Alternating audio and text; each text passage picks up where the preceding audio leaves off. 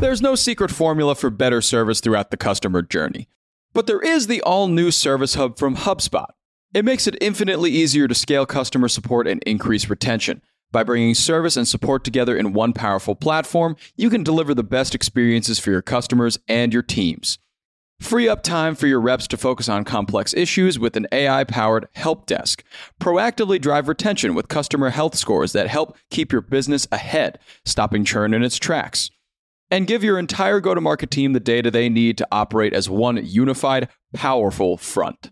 Also, you can easily support, strengthen, and grow your customer base. Secrets out. HubSpot Service Hub is a game changer. Visit hubspot.com/service to do more for your customers today. Happy holidays, everyone. It's Wednesday, December 27th. I'm Jon Weigell here with Ben Berkley, Juliet Bennett Rylah, Mark Dent, and Rob Litterst, and this is the Hustle Daily Show.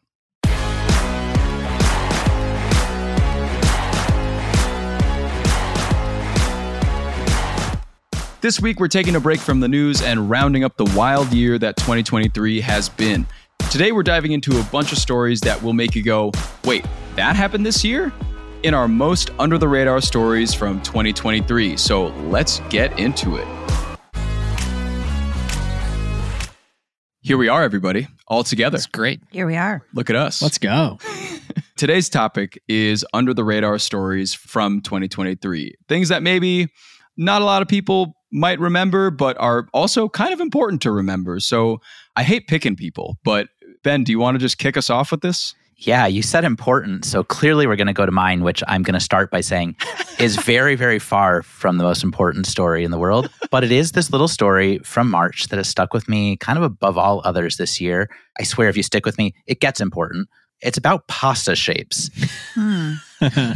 I swear it gets important. Please tell me how this is going to affect the Italian economy. Yeah, tortellini wins. That's all there is to it. Tortellini. Oh, I mean, let me tell you, tortellini not actually pasta if you are to believe the FDA. What? Whoa. And that is where the story is. Macaroni, spaghetti, vermicelli, to this day, those are the only official FDA recognized pasta shapes for the US, which is fascinating, obviously. It's also really damaging to the pasta industry. This, according to the National Pasta Association, which, as we all know, is like the leading trade org for the American pasta business. But what happened here is the FDA has these really rigid standards for all kinds of food. It's meant to ensure safety and uniformity and ingredients and production processes. The problem is some of these rules were set in 1939 including the pasta standards, which are very outdated and is actually really limiting innovation in the pasta space. So it's a bit of a thing here where like if you want to be in compliance with federal guidelines which if you're running a pasta manufacturing plant you probably do it changes the way you approach your pasta making process your marketing copy all these other not insignificant barriers. And these standards they've been submitted to the fda to change them. We're still waiting they were submitted back in like March or a little earlier, back when we first wrote about this. Still no ruling. Hmm. Wow. I can also tell you why I think it's important if you'd like. Yes. I mean, I'm just baffled at this, but yes, okay. please do. Go ahead. I know. Part of me just loved this weird little food trivia gem, but I also think it's kind of the story about our world's accelerated pace of innovation, which we looked at AI through this lens a lot this year but it is universal where these industries are shifting fast and the rules and the regulations and just like the general accepted approach to the way things are done, they aren't always shifting quite as fast as the industries are. So it stuck with me throughout the year. I'm still waiting for this ruling. There's no resolution on pasta. Canned tuna did just get an update though. Wow. Yeah. The FDA submitted a revision of their standards for canned tuna.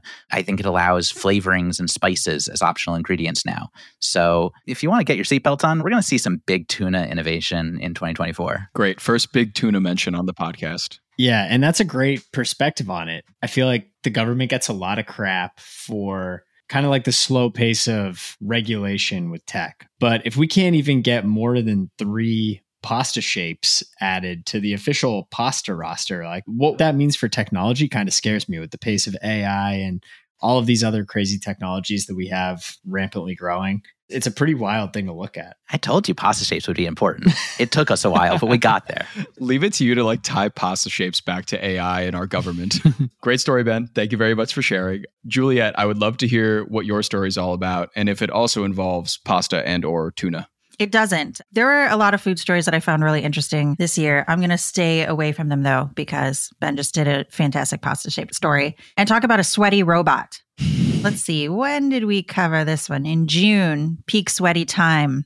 There's a robot named Andy. It's technically called a thermal manikin. Manikin spelled M A N I K I N. And it has 35 independently controlled surface areas that contain pores that sweat.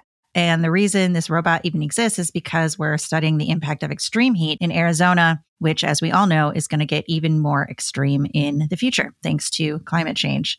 Which, you know, that was a thread that we talked a lot about during the year. The doomsday clock got set to 90 seconds to midnight. Things are pretty dire and pretty hot. And um, it's kind of just been this foreboding sense of doom and dread this entire year as we think about the planet. And the most fun thing that happened was the sweaty robot, in my opinion. Wow. That is a very fun story. I do love a sweaty robot. Thank you very much for sharing, Juliet. Mm-hmm. Incredible. Mark, what do you got for us today? I have one that's also perhaps niche, but maybe not unimportant, I hope. It starts with an event that actually did get a lot of coverage. The Formula One race in Las Vegas.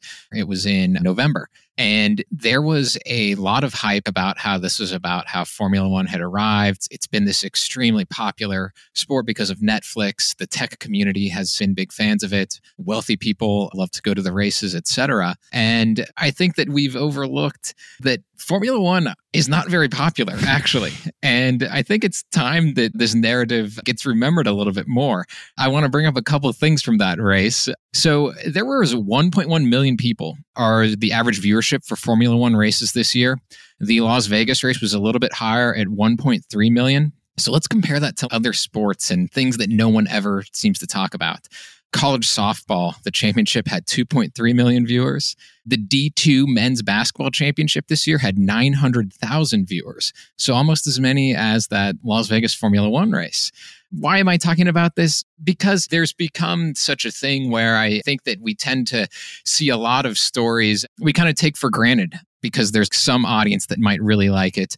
But I think it just kind of lends itself to this whole vibes thing going on where it's just assumed that Formula One is a big deal. And it's the same way for a lot of stories that have happened. And I don't know why. It just stands out to me as like, let's remember Formula One and a lot of places. Let's just look and see what has actually happened. Do you think there's a reason that Formula One coverage has been peddled across media brands everywhere in the past few years? Is there like a specific thing you can pinpoint, something that happened that made everybody go Formula One stir crazy this year?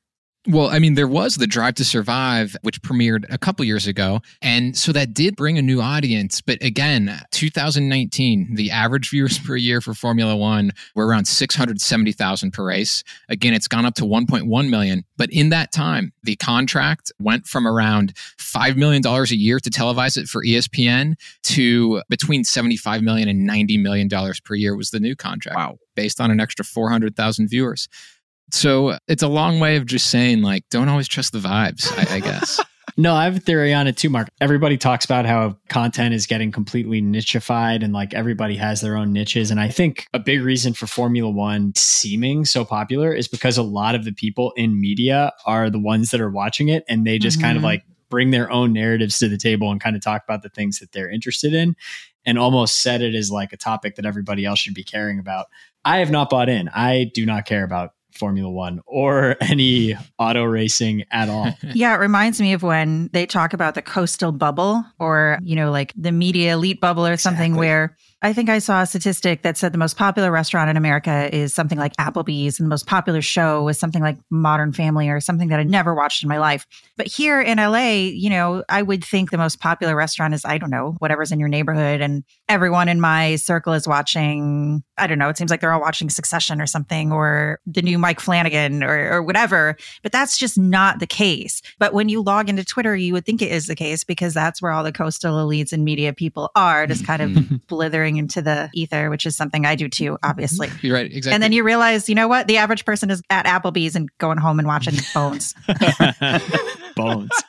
NCIS. I looked up for this to see, well, should I compare this to Formula One? Which, which is not quite a fair comparison, but 9.86 million viewers is what it averages. Wow. Which is basically number two behind primetime football. Uh, if I can put a cap on this, just hours ago, a headline that one of the Formula One teams just finalized a like $218 million investment. That's for 24% ownership stake in their one team. That's like the sixth place team, too. Crazy. So it's like, what are we doing here? Wow. Formula One fever. We have pasta shapes. We have a sweaty robot. and Rob, what are you going to end us with today? I'd say that I have one of the less weird stories. I don't really know how under the radar it is, but I do think it's super important for the future of streaming. So my big story that has kind of stuck with me all year is what happened with Suits in the middle of the year.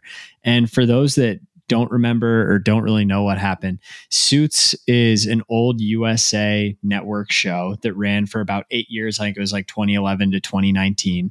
And by all counts, I don't think anybody was ever like raving and ranting about how great Suits was. It never got like unbelievable reviews or anything like that. It was kind of a middle of the road success story.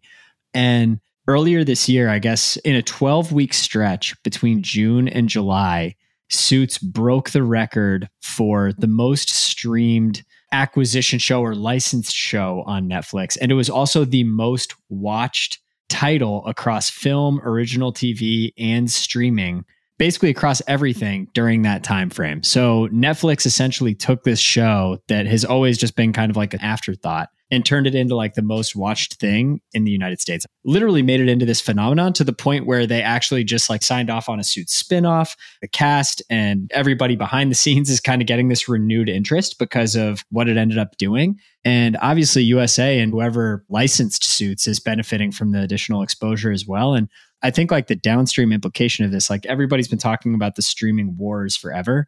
And I really think the war is over. Like, I think this success story is going to push a lot of these studios to kind of take their foot out of the race when it comes to streaming and to just be a lot more comfortable with licensing their titles to Netflix and making money off of it that way. But yeah, I'd be curious to hear what the rest of the group has to say. I, I was fascinated by the blow up of Suits, and I'm sure Meghan Markle had something to do with it, but I honestly don't think that's the full story. I do think that that's a really astute observation because it might, as you were saying, not just sort of show that Netflix is winning the race and particularly coming after they kind of had their first bad year the year before this one but I think other studios that were willing to just go all in on paying for their own content, we could go back to like 2013 to where they were licensing all of it to Netflix. And so that might end up being somewhat of a win also for them. But yeah, I don't know. It also just goes to show the precarity of streaming. I mean, yeah, Netflix is doing pretty good, but even when you consider its success this year, I, I think most people would still just say like they're still not completely sold on whether that model is going to work. Yeah, and it, it's fascinating. I do think that what we're seeing is also really important. Disney even bent the knee, if you will, to Netflix. I think they're working on a deal right now where big shows that they have in their library, like Lost and Grey's Anatomy, are potentially going to Netflix soon. All these older series that just feel like Disney was posturing for so long. I mean, they just spent a lot of money buying out the rest of Hulu. And yet here we are. They're just kind of like folding and saying, okay, Netflix, you win, essentially. Yeah. And it's fascinating when you think about other shows that Netflix has done this for. Like they did it for You, which actually originally aired on Lifetime, weirdly enough, and nobody really watched it. And it was kind of an afterthought. And then they brought it to Netflix, blew it up on the homepage, and now mm-hmm. it's the next big title that everybody waits for every year. That and something like Cobra Kai, which started on YouTube, and they took that and they flipped that around and put that on the homepage. All, all you got to do is homepage it, and then boom, Netflix wins. It's a classic. That's crazy. I did not know that about you. I thought you was a Netflix original. That is crazy that, that was a lifetime series. There's so many Netflix originals, but there's also so many Netflix originals. Yeah. You know what I mean? Mm-hmm. Yeah.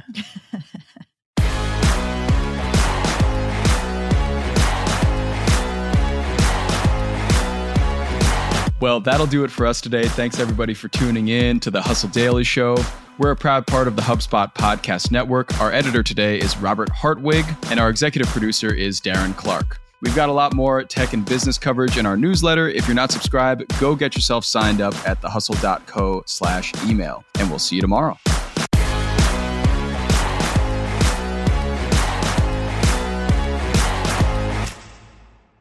Hey, everybody, I got a great podcast to tell you about. It's called Truth, Lies, and Work, and it's brought to you by the HubSpot Podcast Network, the audio destination for business professionals. On this show, you can join husband and wife team Al and Leanne Elliott as they dispel myths, impart wisdom, and answer all your questions about finding, keeping, and motivating great people. They actually just did an episode with John Smith who is the manager and agent of famous Argentinian soccer player Diego Maradona. He talks about in this episode how he was able to manage the global superstar, athlete, celebrity that Maradona is and was. It's a great listen. You better get out there and check it out. And you can listen to Truth, Lies, and Work wherever you get your podcasts.